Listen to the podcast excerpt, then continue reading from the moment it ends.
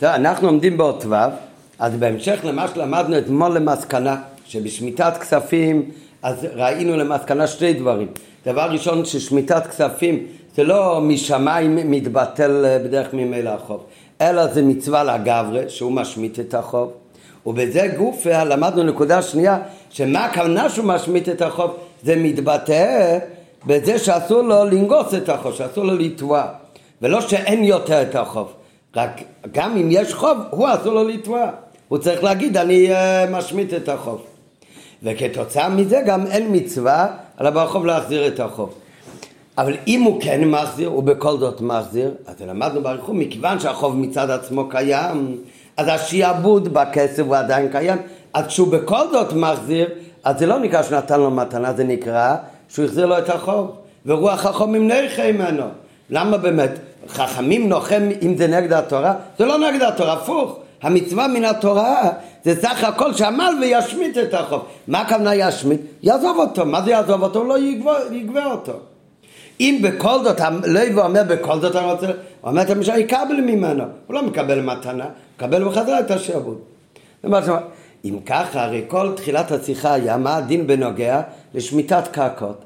אז מכיוון שלמדנו שהתורה משווה מקישה שמיטת כספים לשמיטת קרקעות, אז גם בשמיטת קרקע אם ככה יוצא, שבאמת המצווה, התוכן של המצווה זה לא שהארץ תשבות, אלא זה מצווה לגברא, שהבן אדם ישבות. אף על פי שהרי בתחילת השיחה הוא הביא פסוקים גם לכאן וגם לכאן. בחריץ ובקציר תשבות הולך על הגברי, ושופצו אורץ שבס להשם, זה הולך על... השאלה ולמדנו שזה תלוי אחד בשני, השאלה מהו התוכן של המצווה. התוכן של המצווה זה שהיהודי ישבות, הולך על הגברי. כתוצאה מזה הארץ תשבות. אבל התכלית זה שהיהודי ישבות. ועל דרך זה הרי אמרנו, יש גם שאלה בנוגע לעוד עניין שקשור לש, לשמיטת קרקעות, שכל הפירות צריכים להיות הפקר. גם שם יש שאלה אם זה אבקתא דמלכה, שהקדוש ברוך הוא מפקיר את כל פירות שגדלים בשמיטה, או שבעל הבית צריך להפקיר. הוא משמיט את הפירות. אז גם כאן, מכיוון שהתורה משווה שמיטת כספים לשמיטת קרקעות, אז כמו בשמיטת כספים למדנו באריכות, שזה שהבן אדם משמיט את החוק, אז על דרך זה גם בשמיטת קרקעות, זה לא הפקר מאליו. ולכן, כמו בנפק מיני, מי הבן אדם שהוא יגדור את השדה שלו ויגיד במפורש שאני לא מפקיר אותו, אז יהיה איסור גדול לקחת משם. המצווה היא על בעל השדה להפקיר. זה לא הפקתא דמלכה, זה על הגברי. שהבן אדם הוא צריך להפקיר את הפירות. רק מה בזה? יש הבדל קטן. אנחנו הרי למדנו שבשמיטה כספים אמרנו יש שתי דברים. א', שזה לא הפקתא דמלכה אלא התורה אומרת על הגברי שהוא לא יגוס והוא צריך לשמוט את החוב, גם עליו וגם מעשה. אחר כך בגברי גופה אמרנו עוד נקודה, שלא נפקר החוב, לא מוחל את החוב, אלא הוא לא גובה אותו, הוא עוזב אותו, אבל השיבוד עדיין קיים. כמובן בפרט השני, בפרט הש... בזה יש הבדל בין שמיטת קרקעות לשמיטת כספים. הרי בשמיטת קרקעות המצווה של הבעל השדה הוא להשמיד, מה שאמר להשמיד. לא לגבות, זה הפירות שלו. מה שם המצווה להשמיד? באמת להפקיר לגמרי. שם זה נהיה הפקר גמור. שם לא נשאר שום שיבוט, שום דבר.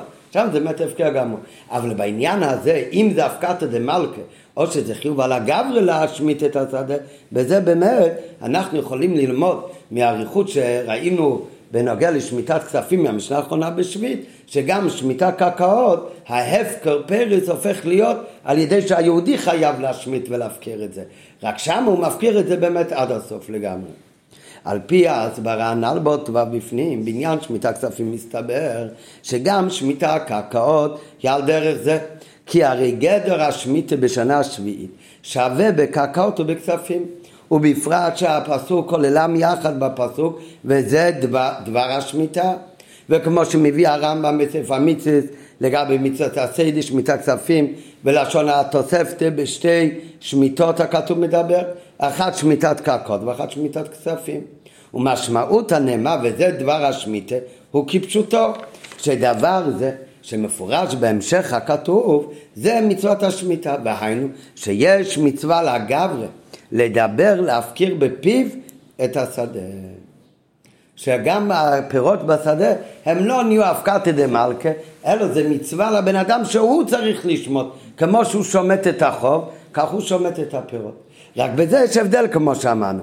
החילוק ביניהם הוא רק שבשמיטת כספים, מכיוון שהמצווה ישמות כל בעל מה שידו ולא יגוס את רעהו, וראינו אתמול מהרמב"ם שבמה מתבטא האשמות את החוב, זה מתבטא בזה שלא יגויס, שלא יתבע, ולא בזה שאין בכלל חוב יותר. אז אין זאת אלו שנעצר על עמל ולתבע. אבל שיעבוד החפצה של החוב עומד בעינו, עדיין נשאר החפצה של החוב. לעומת זאת, בשמיטת קרקע, נכון החפצה מצד עצמו הוא לא הפקר. זה לא הפקתא דמלכה, זה תלוי בגברי, זה תלוי בזה שהיהודי יפקיר את הפירות. אבל אחרי שהיהודי מפקיר את הפירות, זה לא רק מצד הבן אדם. אז זה פועל על החפצה שהפירות הופכים להיות לגמרי הפקרים, לגמרי מופקרים. ואילו בשמיטת קרקע שנאמר בו, והשביעית תשמטנו ונטשתה, נעשים הפירות והתבואות הפקר לגמרי. אמרנו כבר אתמול שיש כאן בשיחה הזאת, ההערות זה בתוספת מרובה על מה שאנחנו עומדים מבפנים. אבל אחד מהדברים שלפי מה שאמרנו עכשיו, אז יש, המשנה אומרת, המשנה בסוף שביעית, שזה הסיום שעל זה, מהשיחה כאן, מסביר גם את המשנה האחרונה, כתוב שמגיע, הבן אדם רוצה להחזיר בשמיטה את החוב, אז מה צריך להגיד לבן אדם? משמיט אני. אם הוא אומר לו אף על פי כן, אז יקבל באמת ממנו. ורוח חכמים נוחה. ממי נוחה? נראה בהמשך. רוח חכמים נוחה לא רק מה, מהלוי ושהוא נחמד מחזיר, מכולם. גם מהמלווה שמקבל, נראה, מכל הסיפור. אבל מה הוא צריך להגיד? המשנה אומרת, הוא צריך להגיד משמיט אני. שנאמר וזה דבר השמיטה. דבר השמיטה גם מלשון דיבור. שהוא צריך להגיד לו, זה לא רק שהוא לא יתבע ממנו. נראה גם בסוף השיחה, שזה שמיט קשור לדיבור דווקא, זה לא רק שהוא לא יתבע ממנו, אלא, וזה דבר השמיט, הוא גם צריך להגיד, משמיט אני. הוא צריך להגיד לו במפורש, לא רק שלא תובע אותו, אלא כשהוא מגיע לגבות ממנו, צריך להגיד לו, תשמע, אני משמיט, אני עוזב את החוב הזה.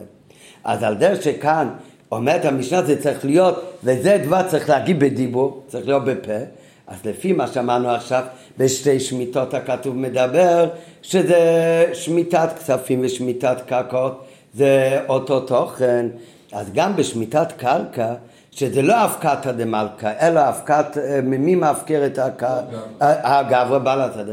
אז זה לא רק שאני לא גודר את השדה שלי ואני לא נועל אותו ואני נותן לכולם להיכנס.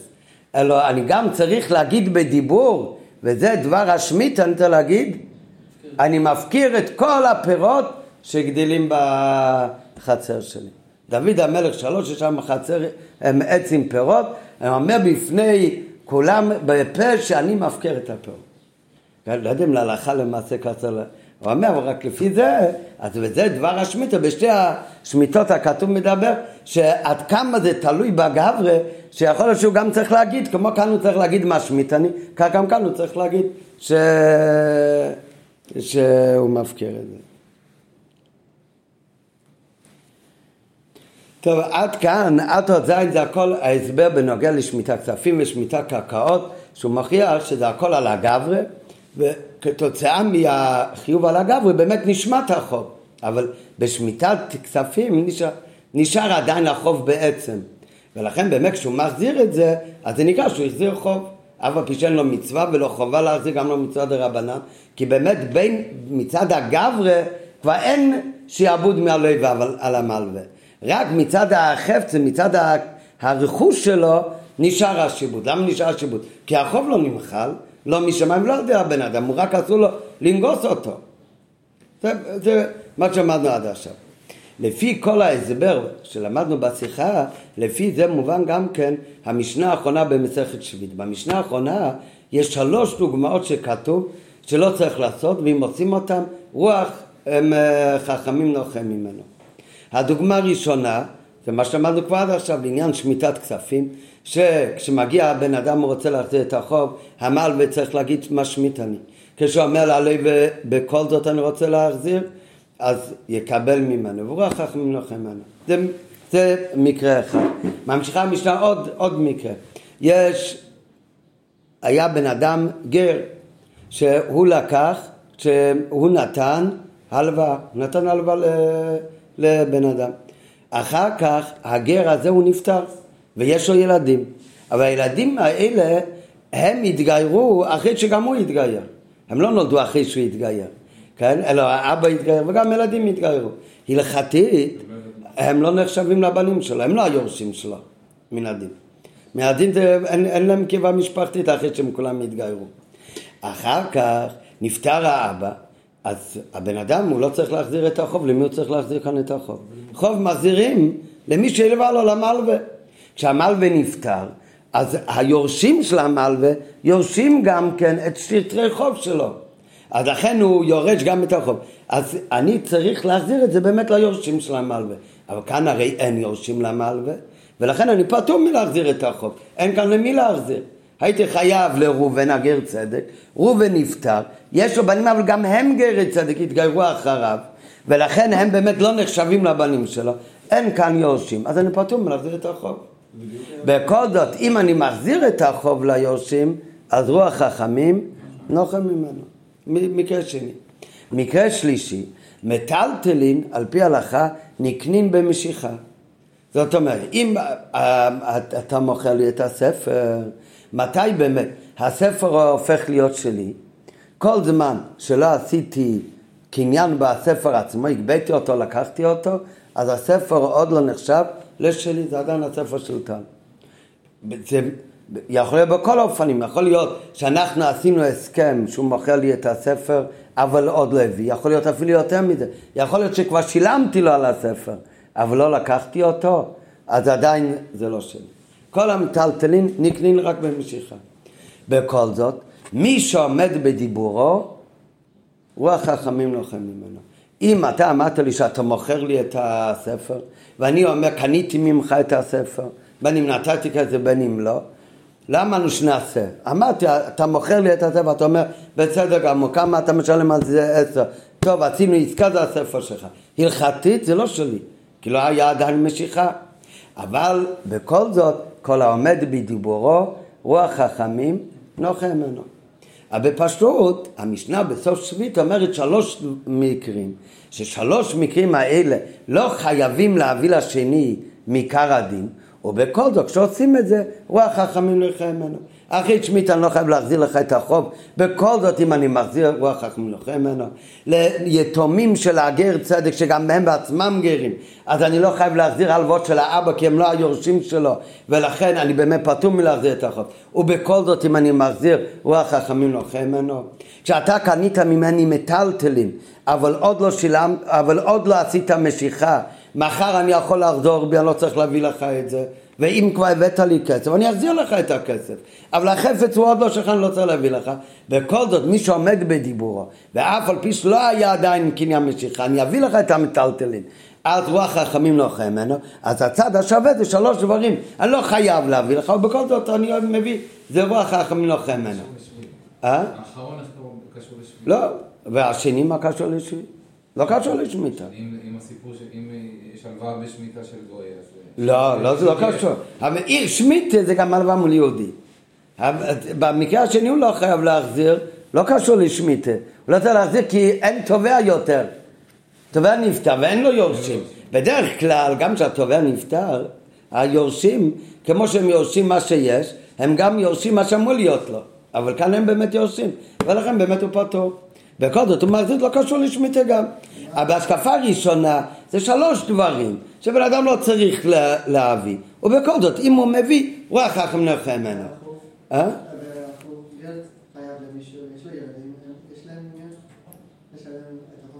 לא. לא, מצד אותו דבר אפילו. למה? לא רק... היה ראובן אבא היה חייב לאנשים כסף, הוא נפטר, הילדים לא חייבים לשלם את החובות של האבא. לא, למה שצריכים? אם הם יאשו את הבית שלו, מכיוון שהשיבוד יש על הבית, אז הבית משועבד. היורשים, הם יורשים את האבא. הם לא צריכים... אם האבא נפטר, לא השאיר כלום. הוא לא הוריש כלום לילדים, כי היה עני ואביון. יש לו אבל חובות. הילדים צריכים לשלם את החובות? לא. אין דין שילדים הם יורשים את החובות של האבא, הם יורשים את הזכויות של האבא. כמובן, אם הם ישו את האבא, הם ישו את הבית של האבא, ואבא היה חייב למישהו כסף, בוודאי אפשר לגבות מהיתומים, הם גובים מהבית, כי הבית. זה לא משנה עצם זה כן. בטח. כל משועבדים היו כל מיני דוגמאות, לא? הוא אומר ש... שאבא לפני שהוא נפטר הוא נתן לו את ה- לא נתן לו את הכסף, הם חושבים שהוא נתן. ה- הכל עם ישיבות על דברים. הכל עם ישיבות, לא מצד זה שהוא יורש את החוב. או- אין כזה דבר. לא, זה הפוך. המקרה של האשראי זה, הוא יורש את האשראי שיכול לגבות חובות. והבן אדם אומר, אבא שלך כבר מחל לי על החוב קודם. ל- לרשת פשיטת... זה בפשטות, זה הצד השווה שבשלוש הדין. אבל על פי מה שלמדנו כאן בשיחה, אז הרבי יגיד שבעומק יותר, התוכן, ש... יש הרבה דברים שרוח חכמים נוחה ממנו, כשיהודי עושה גם אם הוא לא חייב לעשות. השלוש דברים האלה זה לא סתם צד השווה, שלוש דברים וגם בדיני ממונות שבן אדם מוצא רוח חכם נוחה ממנו. התוכן הפנימי של כל השלוש דברים האלה יש להם שייכות ולכן הם כתובים באותה משנה. רק בתוך השלוש מקרים גופה כל אחד הוא עוד יותר חידוש מהמקרה הקודם, כמו שנראה מבפנים. על פי הנ"ל, בעניין השמטת כספים והסברה בדין המחזיר חוב בשביעית, רוח חכמים נוחה ממנו יובן גם המשך המשנה בסיום מסכת שמיטה. הלווה מן הגר שנתגיירו בניו עמו, לא יחזיר לבניו. כן, כאן זה לשון עוד יותר, לא, לא צריך, לא יחזיר לבניו. ואם החזיר, רוח חכמים נוחם ממנו. וכל המטלטלין נקנים במשיכה, וכל המקיים את דברו, מה הכוונה, אפילו שלא היה משיכה, והוא בכל זאת מביא לו המטלטלין, רוח חכמים נוחם ממנו. שייכות שתי הבבות האחרונות לבובה הראשונה, שהמחזיר חוב בשביל שלמדנו מקודם, אינו רק בכך שבשלושתן רוח חכמים נוחם ממנו, אלא גם בטעם הדבר, מפני מה רוח חכם נוחם ממנו. הצד השווה בשלוש דברים זה גם למה באמת רוח חכם נוחם ממנו. לא רק כי זה שלוש דברים שלא צריך להביא לו, מביא לו בכל זאת כל הכבוד. ומה החידוש כאן? הרי לפי מה שלמדנו אתמול, מה רוח חכמים נוחם ממנו במקרה שלנו בש- בשביעית? נוחם ממנו שמה? מעניין צדדי שהוא בן אדם טוב. על מה מדובר? שהיה כאן חוב. חוב. לפי ההסבר של רבי השיחה, רוח חכמים נוחם ממה? מזה שהוא מחזיר חוב. זה לא עניין צדדי. זה לא רוח חכם נוחם ממנו כי הוא איש נחמד. אלא יש כאן חוב. ונכון שהחוב, השיבוד בין המלווה והלווה התבטל, והמלווה יותר לא תובע מהלווה, ולא רק שהוא לא תובע, גם אסור לו לתבוע, לא ייגייס, ובזה הוא צריך להגיד משמיט אני, בוודאי, לעולם ועד. נפקח, הוא, הוא, הוא משמיט את הרוב, והוא משמיט את הרוב. בכל זאת אבל, מצד השיבוד על הכסף, יש עדיין חוב, יש חוב. זה לא משנה הלכתית, הוא לא גזען אם הוא אף פעם לא יביא, והשני אסור לו גם לתבוע ממנו. כי בין עמל והלוי כבר השיבוב באמת ירד. אבל מכיוון שיש עדיין החוב מצד עצמי קיים, כמו שאמרנו מקודם, שאפילו המבצע מצווה לגברי, שהוא להשמיט את החוב, זה רק לעזוב אותו, זה לא למחול על החוב. זה לא נפקע החוב, רק הוא עוזב אותו, הוא לא תובע יותר. ואסור לו גם לתבוע, והוא צריך גם להגיד בחיובי, משמיט אני. אבל ביחד עם זה החוב מצד עצמו עדיין קיים. ולכן, מה זה רוח חכמים לא ממנו? מה, שהוא עשה גמילוס חסודים? על מה מדובר כאן? מחזיר חוב בשביל. מה זה לפי ההסבר של הרבי חכמים לא ממנו? מזה שהוא החזיר חוב. בעניין זה גופה. זה לא שמצד החזרת החוב אין שום עניין ושום מצווה ושום הנהגה טובה. זה נגמר, שמיטה, ביטל הכל, ככה היינו יכולים לחשוב. אם ככה, מה זה רוח חכם נלחם ממנו? הם ישמחו שעושים את זה בגלל עניינים אחרים. כי זה מראה שהוא בן אדם נחמד, שהוא נתן לו מתנה, שפעם הבאה אנשים לא יפסיקו להלוות לפני שמי, אלף ואחד דברים. זה לא קשור, אבל זה לא שרוח החום נלחם ממנו מעניין זה גוף של החזרת החוב, כי הרי יתבטל החוב. לפי ההסבר שאנחנו למדנו, אבל מה פירוש רוח חכם נכה ממנו? רוח חכם נכה ממנו מצד המעלה שבעניין זה גופה. כי יש כאן באמת מעלה בעניין של פריאת החוב. נכון, כבר לא היה חובה להחזיר חוב, אבל כשעושה את זה, ויש עוד מצווה להגיד משמיט, אחרי שהוא אמר פעם אחת. הוא הרי לא נגד. עכשיו באמת, יש עניין אפילו בפריאת החוב הזה. הוא קיים בזה את החזרת השעבוד. כך על דרך זה, זה כך הוא גם בשתי בבות האחרות, שאין שיבוק גברי על הלוי כשם שמסדיר חוב בשביעית. אין עליו חיוב ושיבוק גברי לשלם את החוב, אבל מה כן יש? שעבוד על החפצה בלבד, כי הרי עצם החוב מצד החפצה נשאר, ומהי טיימה ולכן באמת פירעון החוב הוא רק עניין של רוח חכמים נוחם ממנו. כך הוא גם בשתי הבבות האחרות, מצד אחד זה לא מצווה, מצד שני הרוח חכמים נוחה ממנו, כמו שנראה אחר כך, זה גם לא מניין צדדי, אלא מצד הדבר עצמו.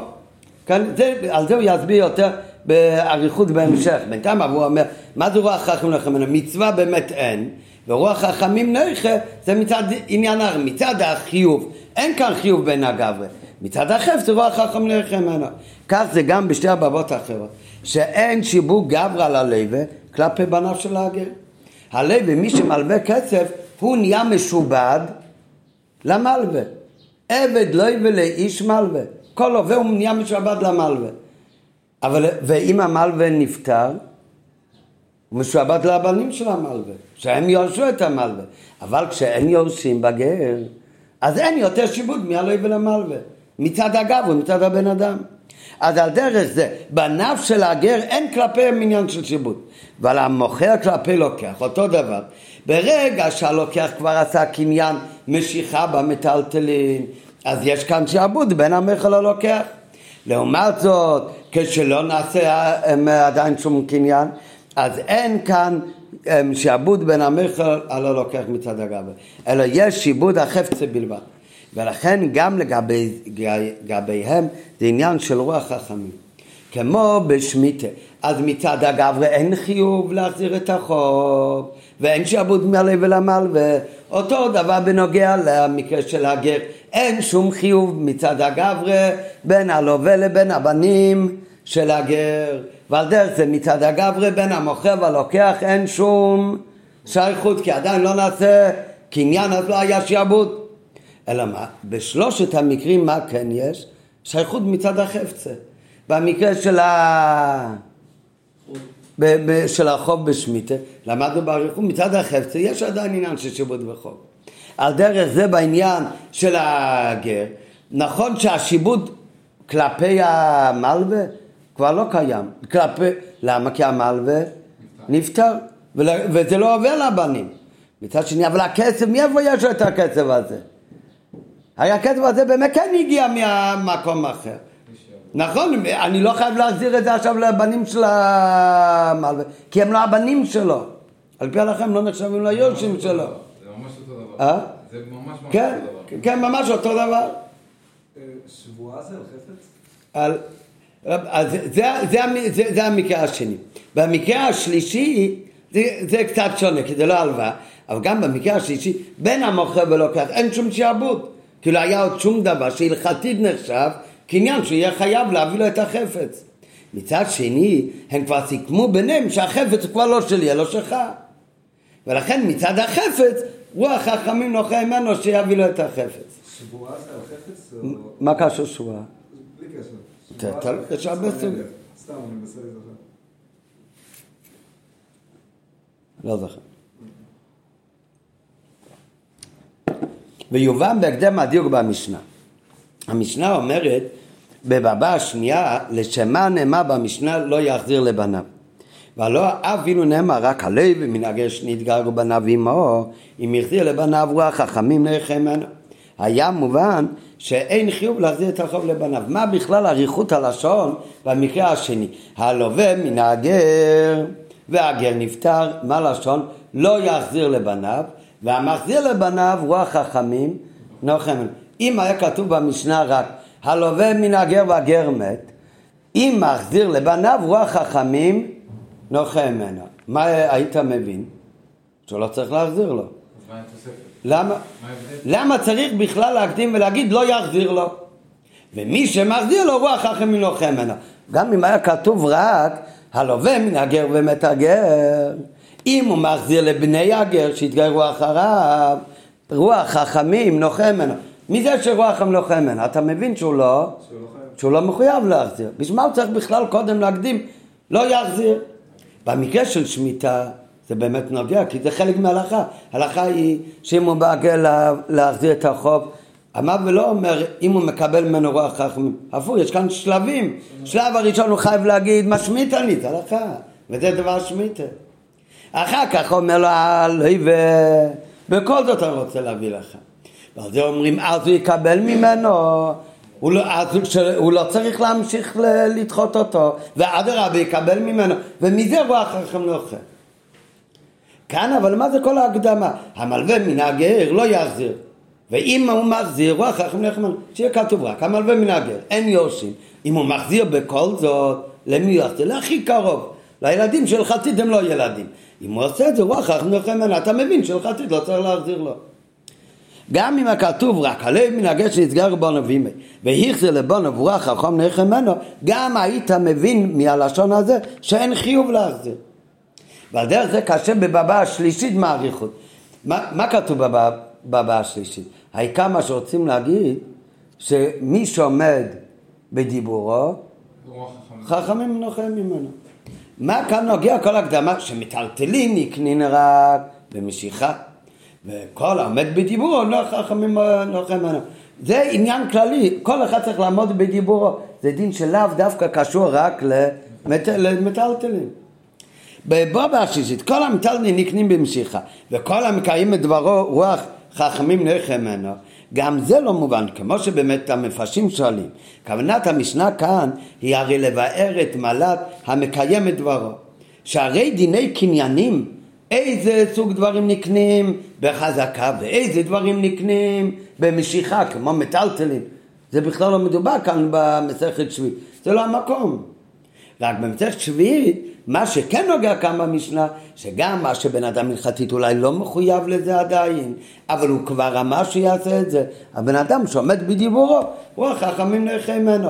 מה זה קשור דווקא לדין שמטלטלי נקנים במשיחה? מזה אתה מבין שאם עוד לא הייתה משיכה או הגבה, אז זה עוד לא נקנה, ובכל זאת הוא אמור לעמוד בדיבורו, רוח חכם נלכה ממנו. הרי הדינים של קניינים זה לא כאן המקום לבר. ולאידך גיסא, קיום דברו, זה שבן אדם צריך לקיים את דברו, גם אם הלכתית מצד קניינים הוא עוד לא יתחייב, זה לאו דווקא בקניית מטלטלין, זה בכל דבר. ואם ככה לא מובן, למה המשנה בכלל צריכה להקדים כאן את הדין הזה שמטלטלין נקנין במשיכה, ובמקרה שלא היה משיכה, הוא עומד בדיבורו, בכל זאת מביא לו, רוח אחים לוחם ממנו. והביאו בזה, אז עכשיו מתחיל להסביר עוד יותר עמוק, הצד השווה בין השלוש דברים, ואחר כך אבל גם הנפקא מינה בין השלוש הדברים. כמו שאמרנו כבר מקודם, אני הקדמתי את זה בטוב כבר מקודם, שהרי כמו שהסברנו במשנה שלנו, שהרוח חכמים נכה ממנו, זה לא רק נכה ממנו כי הוא בן אדם טוב, זה נכה ממנו לא מעניין צדדי, אלא מעניין, העניין זה גופה שעליו מדובר כאן, מדובר על החזרת חוב בשמיטה, אז הרוח חכמים נכה זה מצד הדין של פריעת חוב. על דרך זה גם בסיפור של הגר, אז גם שם רוח חכמים נכה ממנו, זה לא סתם שתתנהג יפה לילדי הגר, כי הם ואהבת את הגר, אלא זה רוח חכם נכה ממנו מצד העניין של פריעת, פריעת חוב. ועל דרך זה בעניין השלישי, מה שרוח חכם נכה ממנו, זה לא, זה מצד זה שהוא עומד בדיבורו לעניין קניין החפץ. אף על פי שקניין החפץ זה בדרך כלל, והלכתית תופס רק על ידי קניין בחפץ עצמו, במשיחה. ובכל זאת, אם הוא עומד בדיבורו, רוח חכמים נכה ממנו מצד הדין של הקניין. והביע בזה, פשוט הפירוש של רוח חכם ממנו הוא זה שחכמים אוהבים אותו, על זה, ו... על זה, ש... על זה וישר בעיניהם מה שעשה. במה אוהבים חכמים וישר בעיניהם מה שהוא עשה. זה לא רק מצד מה שקיים כמצווה צדדית, או שהוא לא עבר ליסוד צדדי, אבל פי שלא מחויב בזה.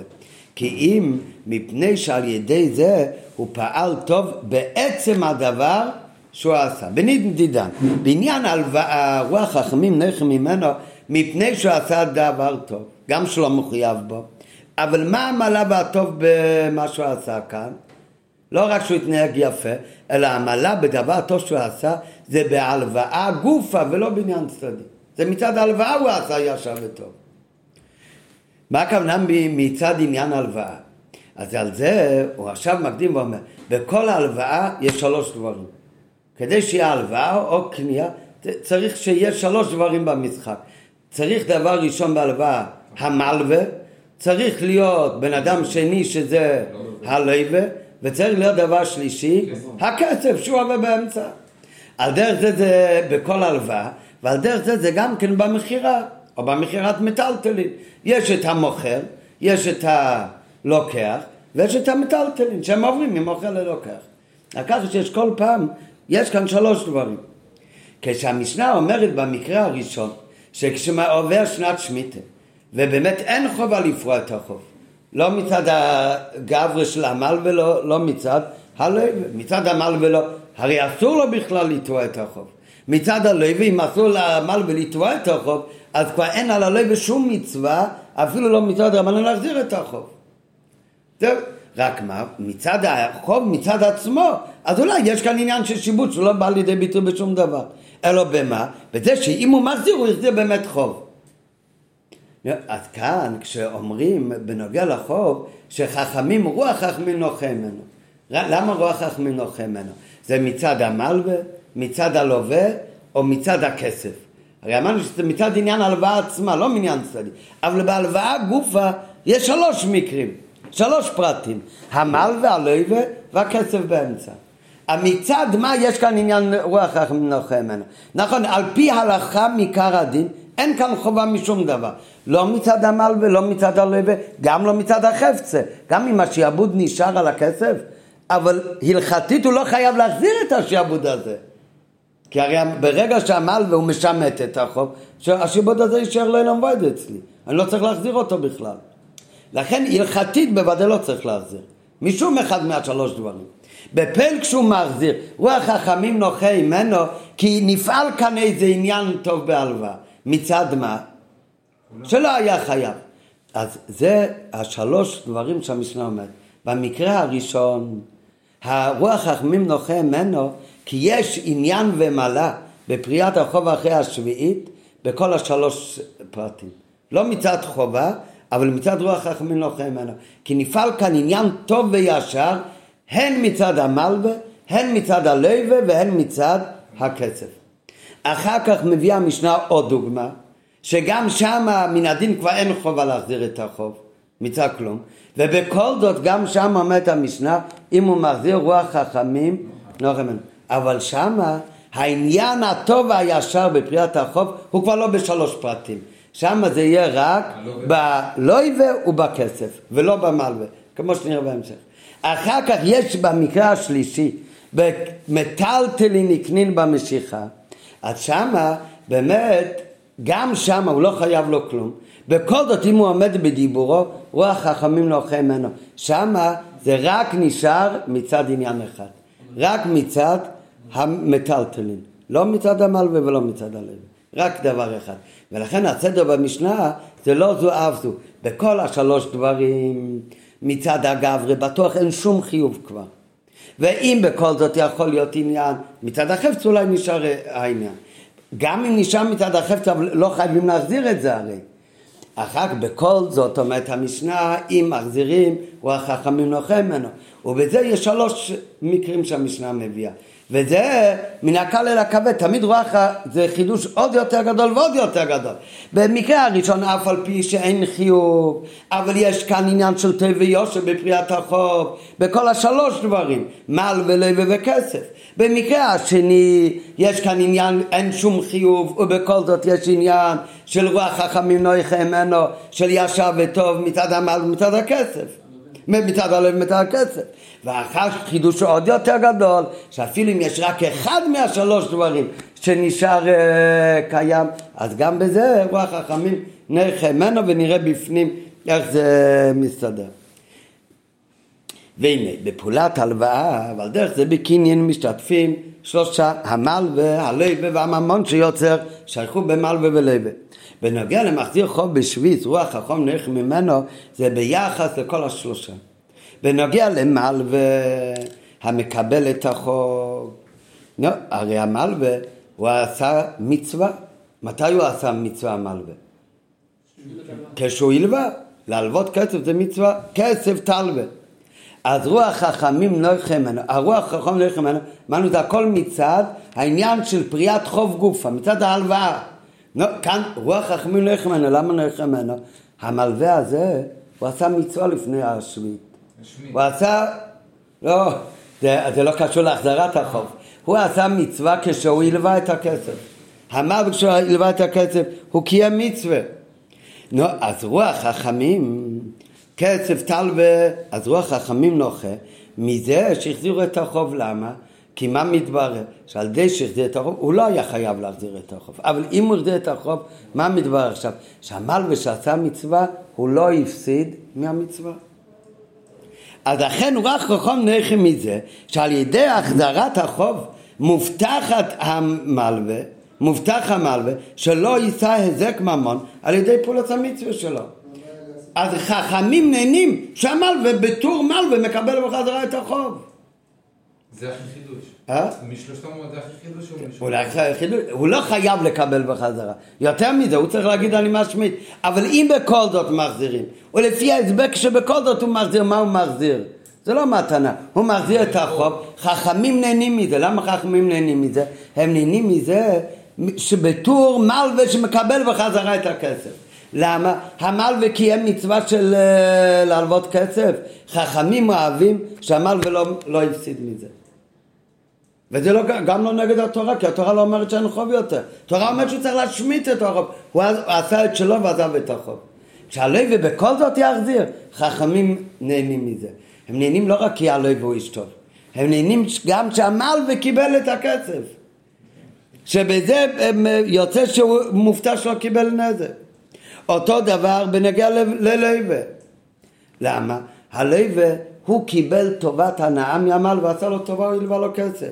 כיוון שהמלווה הוא בירדשוסיס מיני, הוא בור ששתית ממנו וקיבל טובה ממנו, אז רוח חכמים נכד כל לווה שהוא מחזיר את החוב, כל לווה חייב להחזיר את החוב. הלווה שלנו אחרי שמיטה, הוא לא חייב להחזיר את החוב. הוא, לכן זה לא חובה באמת. אבל כל לווה שהוא מחזיר חוב, זה, הוא חייב להחזיר את החוב. חוץ מזה, בזה שהוא מחזיר חוב, הוא גם מכיר בזה שהבן אדם שעשה לו טובה, הוא מחזיר לו. מחזיר לו משהו. אז אותו דבר כאן, הלווה כשהוא מחזיר את החוב, הוא מגלה רגש שהוא מגיש שהוא, שעמל ועשה לו טובה. אז נכון שעכשיו המלווה לא תובע ממנו ואסור לו לתבוע ממנו, אבל אתה בתור לוי, אתה מן הראוי שתגיש הכרת הטוב ותחזיר לו בכל זאת.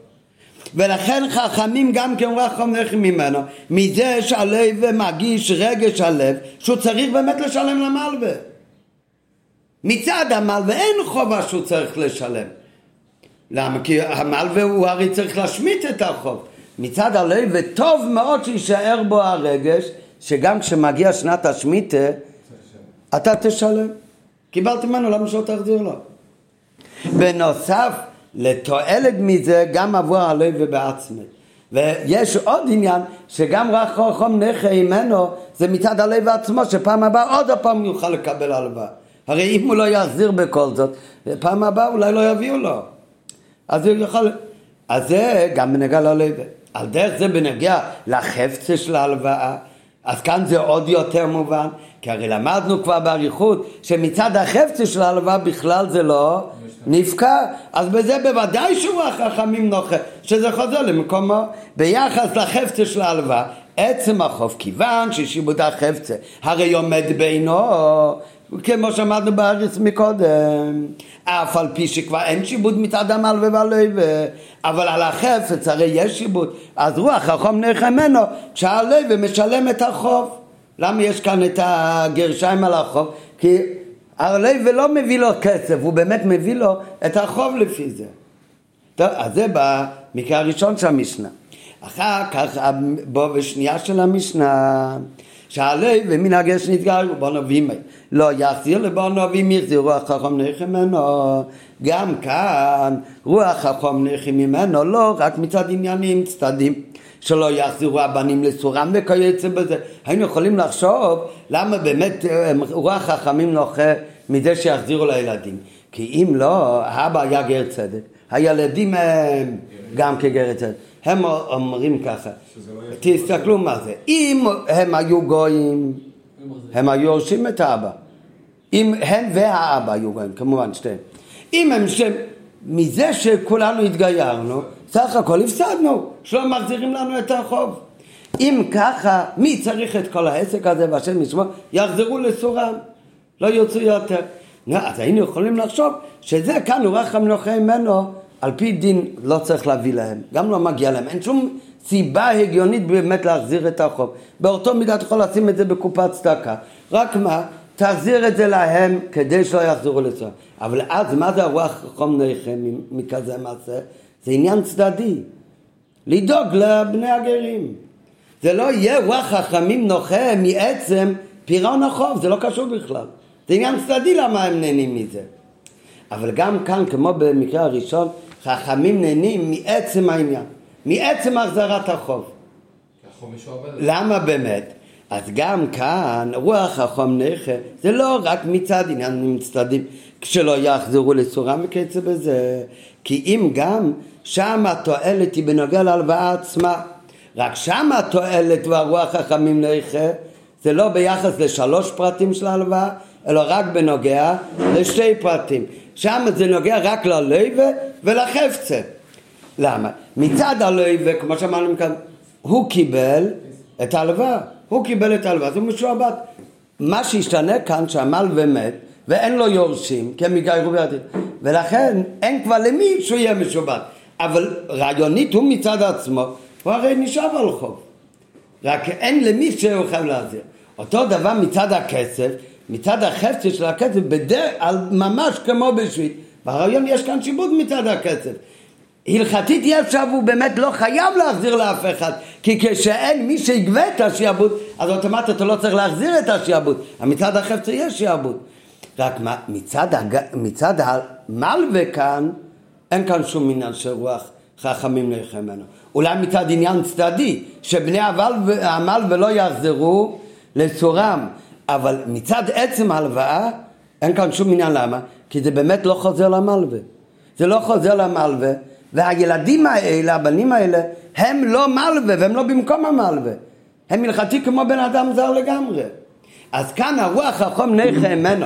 התועלת מצד החזרת החוב גופה הוא רק בשתי דברים. מצד הלויבה ומצד הכסף. כיוון שהלוי קיבל טובה מיד הגר ולהבה ממנו את הממון על מנת לשלם.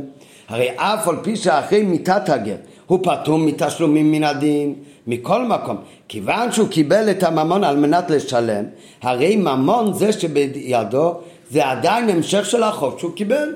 ומידה טובה היא אם הוא יחזיר את זה. זה מצד הלוי וקיבלת את הכסף תחזיר את זה על דרך זה זה מצד החפצה שלכם. נכון שאין עכשיו מלווה שיכול לגבות ממך, כי המלווה נפטר ואין לו שום יורשים בעולם. אז אין מי ש... אז נכון שאין בנמצא מלווה להחזיר לו את החוב.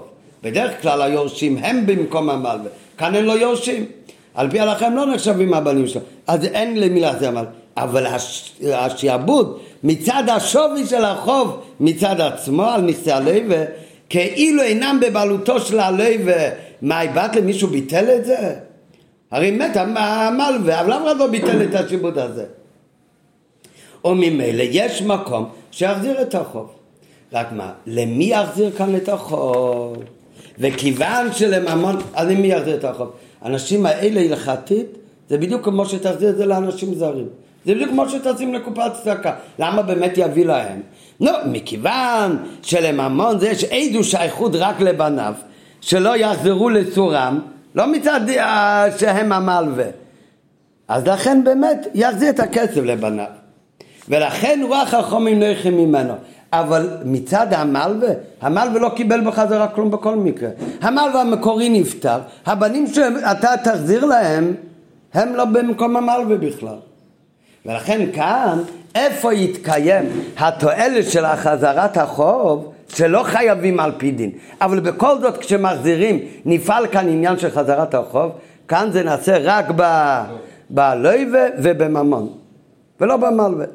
זה שיחזירו למלווה זה באמת אולי שלא יחזרו לסורום, ולכן תהיה רוח החום עם נכי לא אם תשים את זה בקופת צדקה, העיקר שלא יהיה לך כסף, אלא שתביא באמת לבנים. אז זה כבר לא מצד הלוואה גופה. אז זה שתי דבר, דברים.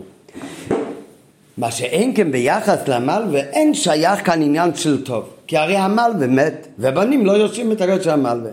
על פי זה מובן את השפה של המשנה, שלא כתוב רק אם הוא מחזיר רוח חכם נוחה ממנו.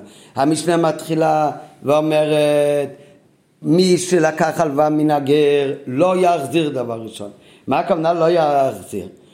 אף שהדבר מובן שאם מחזיר חוב נוחי חכמים, אז מובן שאין לו חובה להחזיר, כי כאן המשנה רוצה להדגיש שאין כבר שום שייכות בין הלווה לבין בניו של המלווה. מי שלקח הלוואה מן הגר ומת לא יחזיר לבניו. מה הכוונה לא יחזיר לבניו? אין שום קשר לבנים האלה עם החוב. ולכן גם אם תחזיר רוח נכם ממנו זה לא מצד זה שהחזרת את החוב לבני המלווה. כי הם לא נחשבים לבני המלווה. ולא רק מדין שאינם בגדר מלווה ולא חל עליהם על הלב ושום סיפוק כלפיהם אלא גם מצד הרוח החכמים נוחם ממנו הרוח החכמים נוחם ממנו מצד הלווה כאן. זה לא קשור לבניו של הגר. זה קשור רק ללויבה ולכסף.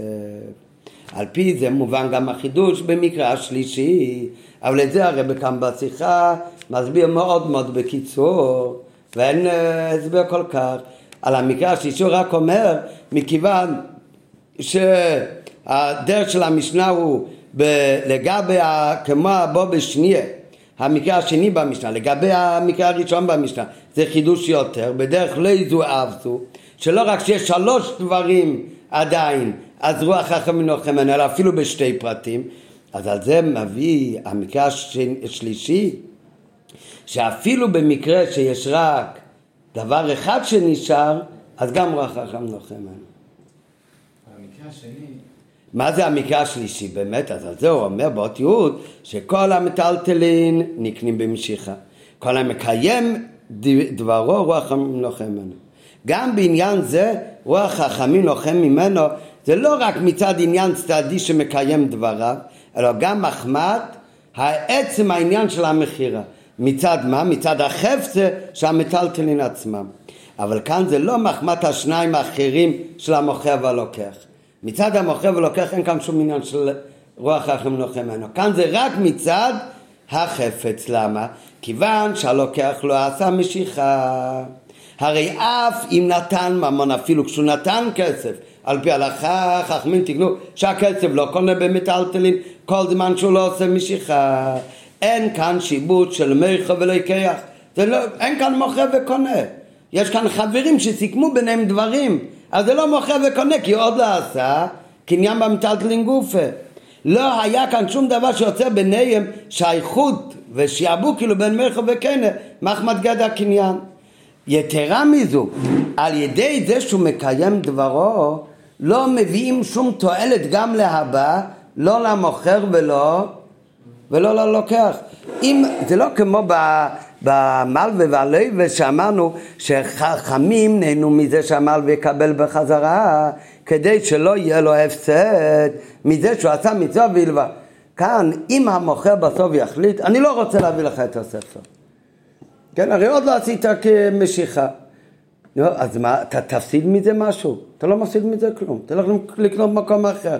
אם עוד לא הבאת לי כסף, פשיטה שאתה לא מפסיד כלום. ואם כבר הבאת לי כסף, אז אני הרי אחזיר לך את הכסף.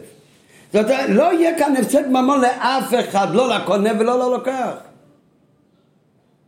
אז לכן כאן מצד הכלב הלוקח, שביניהם מצד הגברה, הרי יש בכל דבר שלוש דברים, המל והלווה והכסף שעובר, כאן יש את הקונה ואת המוכר ואת המטלטלין שעוברים ממקום למקום, מצד המוכר ולוקח, כדי שיהיה לדין מויכה ולקח, צריך לעשות קניין.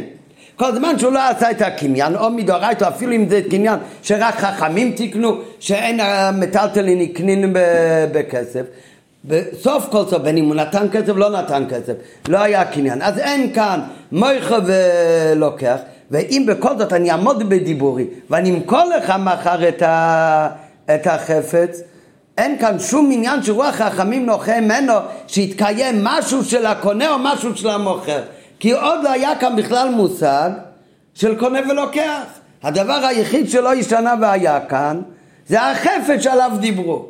השייכות לחפץ נשאר, שמכיוון שאתה שמחת על דיבורי שאני מוכר לך את החפץ, אז אם בפועל אני מוכר לך את החפץ, אז סוף כל סוף החפץ הגיע לייעוד שסיכמנו אתמול. כאילו שעל ידי הדיבור כבר נעשה לו שייכות לחפץ. כאן הוא לא אומר בשיחה שיעבוד. לא יכול להיות שום שיעבוד לחפץ, כי לא היה כאן לא הלוואה ולא קניין ולא כלום. אבל שייכות לחפץ הוא רצה, ואני הסכמתי שהחפץ יהיה שלו. אז השייכות לחפץ הוא יתממש מחר על ידי מה שיקרה אם אני עומד בדיבורי ומזה חכמים בדורה חכמים נוחה ממנו מצד המוכר ולוקח אין כאן שום דבר שנשאר כי אתמול לא הייתי בגדר מוכר ואתה לא היית בגדר לוקח בכלל לא היה כאן עוד כל המושג של קונה ומוכר הרי לא היה קניין עדיין הדבר היחיד מה שהיה כאן זה החפץ כתוב כאן מאוד בקיצור, אבל ככה אני הבנתי. יתרה מזו, על ידי שהוא מקיים את דברו, אז גם לא מובטח טובה למוכר או לקונה. הרי הלוקח לא חסר שום דבר בלאו אוכי. שהרי ממה נפשך, אם הלוקח עוד לא שילם, אז, למה ש... אז בטח שהוא לא הפסיד כלום. כוון לקנות, בסוף הוא לא קנה. ואם הוא כבר שילם, אז הוא הרי מחזיר לו את הכסף, זה פשיטה. גם אם אני לא עומד בדיבור, כי על פי דין אני לא חייב, כי לא היה כאן שום קניין עדיין, לא, אז עדיין הוא הרי יקבל בחזרה את הכסף. אלא מה, זה לא שייך למוכר וללוקח, אלא זה עניין השייך לפרט של החפצה. חל על המטלטלים שייכות אל הקונה באי דיבור המוכר ומיקחו. או גם מחמת נתינת דמים על ידי הלוקח. במקרה שהוא נתן כסף, נעשה עוד יותר שייכות. אבל הוא לא אומר כאן שיבוק, כי זה באמת רק שייכות, כי דיברנו וסיכמנו שזה החפץ שלך. וזה, אם אני עומד בדיבורו, זה יתממש. מזה חכמים נוחה ממנו. אבל מצד עניין של מוכר ולוקח, אין כאן מוכר ואין כאן לוקח בכלל. לא היה שום קניין. ועל זה נאמר במשנה, שגם במקרה כזה, שהצד הטוב הוא רק באחד משלושת הפרטים, כי מצד המכר ולקח אין כאן שום עניין של טוב ויושר, וכל זאת רוח החומים נערך ממנו גם בעניין זה. עד כאן הביאו בניגלה בסיום מסכת שביעית. ועכשיו נראה גם כן עניין אחד שהוא ב... ב... על פי פנימיות העניינים. בעניין הנ"ל של שמיטה כספים מצינו דבר והיפוכו. מצד אחד למדנו ששמיטת כספים זה עניין חיובי או רק עניין שלילי? זה רק עניין שלילי. אני לא, אסור לי לגבות. הרי יותר מזה, אפילו שאמרנו שזה מונע על הגברה, שהוא צריך ל, ל, להשמיט את החוב, זה לא נעשה מאליו, והחוב מצד עצמו קיים. גם מצד הגברה, מה אמרנו מה זה? הוא שומט את החוב, הוא רק לא ובפרט שדייקנו מהלשון ברמב"ם, במה מתבטא המיטה של שמיטה כספים? בזה שהוא מקיים את הלא תעשה שלו, לא יגוס, רק שלא יגוס. מצד שני זה עניין של הדר, שהוא לא יעשה כלום, אל תגבה. עובדה שאם הוא מביא לך, מותר לך לקחת. ויתרה מזו, אתה לוקח, אז זה גם נקרא החזרת חוב, רק שלא היה מצווה. אז זה מצד אחד כל המצווה של להשמיט את החוב, זה רק עניין של לא לעשות כלום, של הדר, של שאלה, זה לא פעולה חיובית. בן אדם שצריך, אם היה צריך להפקיר את החוב, זה עניין חיובי. אבל כאן זה לא עניין חיובי, הוא לא מפקיר את ההפוך, אמרנו ברעיון החוב בעצם נשאר. זה רק עניין שלי, אל, אסור לך לגבות את החוב. אסור לך לתבוע את החוב. ובזה אתה מקיים גם את המצווה של שמות. מצד שני, חייבים גם לעשות עניין חיובי בדבר. או, מה רוצה להגיד? מש- משמיט אני לך. עובדה, רואים במשנה זה לא רק שאסור לו לתבוע, אלא גם מי שמגיע מיוזמתו להחזיר. גם אם זה שרוצה להחזיר יודע את ההלכה שהיה שמיטה. אני חייב גם לעשות משהו, אפילו בתוכן זה עניין, לא, אני לא עושה משהו חיובי באמת. אני לא באמת מפקיע את החוב. עובדה שהשעבוד מצד החפצה נשאר, כך למדנו הרי. זאת אומרת, אני לא עושה מצד אחד משהו חיובי, אני רק לא גובה, ואסור לי גם לגבות, נכון? ולכן גם אין לך שום מצד... מצד שני, התורה מקפידה שכן יהיה משהו חיובי. ולומדים את זה גם מהלשון, וזה דבר השמיטה. תגיד בדיבור, אני משמיט לך. כשהוא מגיע להחזיר, אם הוא לא מגיע להחזיר, אתה לא צריך להגיד משמיט, אין לך למי להגיד. הוא מגיע אליך, אתה צריך להגיד משמיט אני לך. זה מחד גיסא התוכן של שמיטה כספים, זה שמות כל בעל מה שידו, לא יגוס את רעהו, זה עניין של שלילה והדר, זה אתה לא עושה פעולה חיובית, המצווה מתבטא בזה שאסור לך לתבוע. מהי טיימה, ולכן הרי אמרנו, המחזיר חוב בשביעית, רוח חכמים, נוחה ממנו, כי ברעיון אמ, החוב מצד עצמו, השיבוד על החפצה, הוא הרי נשאר. ורוח חכם נוחה ממנו, שהוא מחזיר באמת. רק מה זה עניין שלילי, אתה אל ת- תטבע. ועל דרך זה, שמיטה קרקעות תוכנה הוא על דרך זה. ושוב סו אורץ שבס להשם, סוד חולי ציזרא, כמה חולי ציזמא, ספי הקציר חולי ציקצר, ועצין ונזירה חולי ציפצר, שני השבוסן יהיה באורץ. גם בש, בשמיטה קרקע, במה מתבטא המצווה? לעשות משהו או לא לעשות כלום? אל תעשה כלום בשדה. כן? אין חובה לעשות בשדה משהו לכבוד שנת שמיטה. המצווה מתבטא בזה שפשוט אל תעשה כלום. זה שלילה והדר. לאידך, מצד שני רואים אבל, שבשמיטה צריך השלילה הזאת לבוא לידי ביטוי, המצווה היא באמת עניין של שלילה, אבל איך זה בא לידי ביטוי? גם באופן חיובי ובפעולה, איזה פעולה ועניין חיובי? על ידי הדיבור. וכנ"ל המחזיר חוב בשביעית, יאמר לו מה שמיטני, שנאמר וזה דבר השמיטה. לכמה דעות, דיבור זה משמיטני, זה מצווה מדורייסה, שהוא צריך להגיד באמת את המילה הזאת, אני משמיט. וזה מתאים גם במשנה בסוף שביעית, המשנה מביאה עוד דברים שכתוב בתורה, המילה דבר, כמו כאן וזה דבר השמיטה, שגם שם לומדים שהוא צריך להגיד בדיבור. הדוגמה נוספת במשנה זה שהרוצח שבורח לערי מקלט, כתוב שם גם וזה דבר הרוצח, הוא מגיע לערי מקלט, מי מגיע לערי מקלט? יהודי שרצח בשוגג, אבל בש... באמת בשגג, אבל רציחה, הוא מגיע לערי מקלט. היהודי הזה היה יהודי מכובד, תמיד חכם עצום, הוא מגיע לערי מקלט, כל התושבים של ערי מקלט, מי זה תושבים בערי מקלט? לוי? או, לא רק רוצחים בשגגה, יכול להיות לוויים, לומדי תורה, נו פתאום הגאון הגדול שאף פעם לא הגיע לשם, עכשיו כי קרה לו כזאת תקלה, הוא מגיע, אז מכבד, רוצים לכבד אותו, אז מה? אז הוא צריך להגיד להם, תדעו לכם, רוצח אני, אל תדעו שאני הגעתי לכאן, ל... מ... מ... כי נפשי חשקה בתורה ללמוד כאן. אני כאן חייב. אני רוצח, תדעו עם מי אתם מתעסקים. רוצח בשגגה. מאיפה לומדים את זה שהוא צריך להגיד את זה? וזה דבר הרוצח. אם היהודים יגידו לו, בכל זאת, את יהודית, זה היה בשגג, אנחנו רוצים לכבד אותו, הכל בסדר. אבל הוא צריך להגיד, שלא יהיה טעות, שלא יהיה גניבת דעת. שלא... כן, זה על דרך הדין, כתוב שבן אדם שמכבדים אותו על זה שהוא למד שתי הלכות, על שתי מסכתות, והאמת שהוא בקיא רק מסכת אחת, שיגיד להם, מסכת זאת כן, זה לא. וכל זאת מכבדים אותו, אבל שלא, שלא יהיה טעות. אז זה לומדים, וזה דבר יותר חייב לומר. על דרך זה כאן, חייבים לומר בשמית, אני משמיט את החובות. ולכמה דעות אפילו חיודרייץ, זה בהמשך המשנה, שרוצח שגלה לעיר מקלט ורצו אנשי עיר לכבדי, יאמר להם רצח אני. אמרו לה, אף על פי כן, יקבל מהם. הוא מותר לו לקבל את הכבוד אחרי שהוא אמר להם למה. שנאמר, וזה דבר הרצח, הוא צריך להגיד להם, המפרשים אומרים, פעם אחת הוא אומר להם, ויותר לא צריך להגיד להם, רוצים לכבד, שיכבדו. וזוהי זהירות, למה צריך להגיד את זה? שלא יכבדו אותו בטעות. כמו שמפרש בירושלמי, שזה על דרך מי שמכבדים אותו, מפני שהם חושבים שיודע שתי מצחתס, והוא יודע רק מצחת אחד, צריך להודיע להם. ויש לומר ההסברה בזה על פי פנימיות העניינים, שמצד אחד אנחנו רואים שכל מצווה שמיטת כספים וגם שמיטת קרקעות, דרך אגב, מכאן, מכאן אה, יוצא, כמו שאמרנו קודם, שיכול להיות שגם בשדה, שזה הרי ההפקר הוא לא הפקתא דה מלכה, אלא של הבן אדם, אז גם כאן ההפקר לא מתבטא רק בזה שישאיר פתוח ולא ינעול וישמור על הפירות. אלא גם שיתלה שלט על העט ויאמר בדיבור שאני מפקיר את הפירות. אבל מה באמת ההסבר? אם התוכן של המצווה זה בכל מקרה עניין של שלילה, אז אסור לך לגבות. אבל למה יש גם עניין דווקא שצריך לבוא, גם בפעולה חיובית, גם בדיבו, צריך להגיד מה שמיטני. וצריך גם להגיד שאני מפקיר.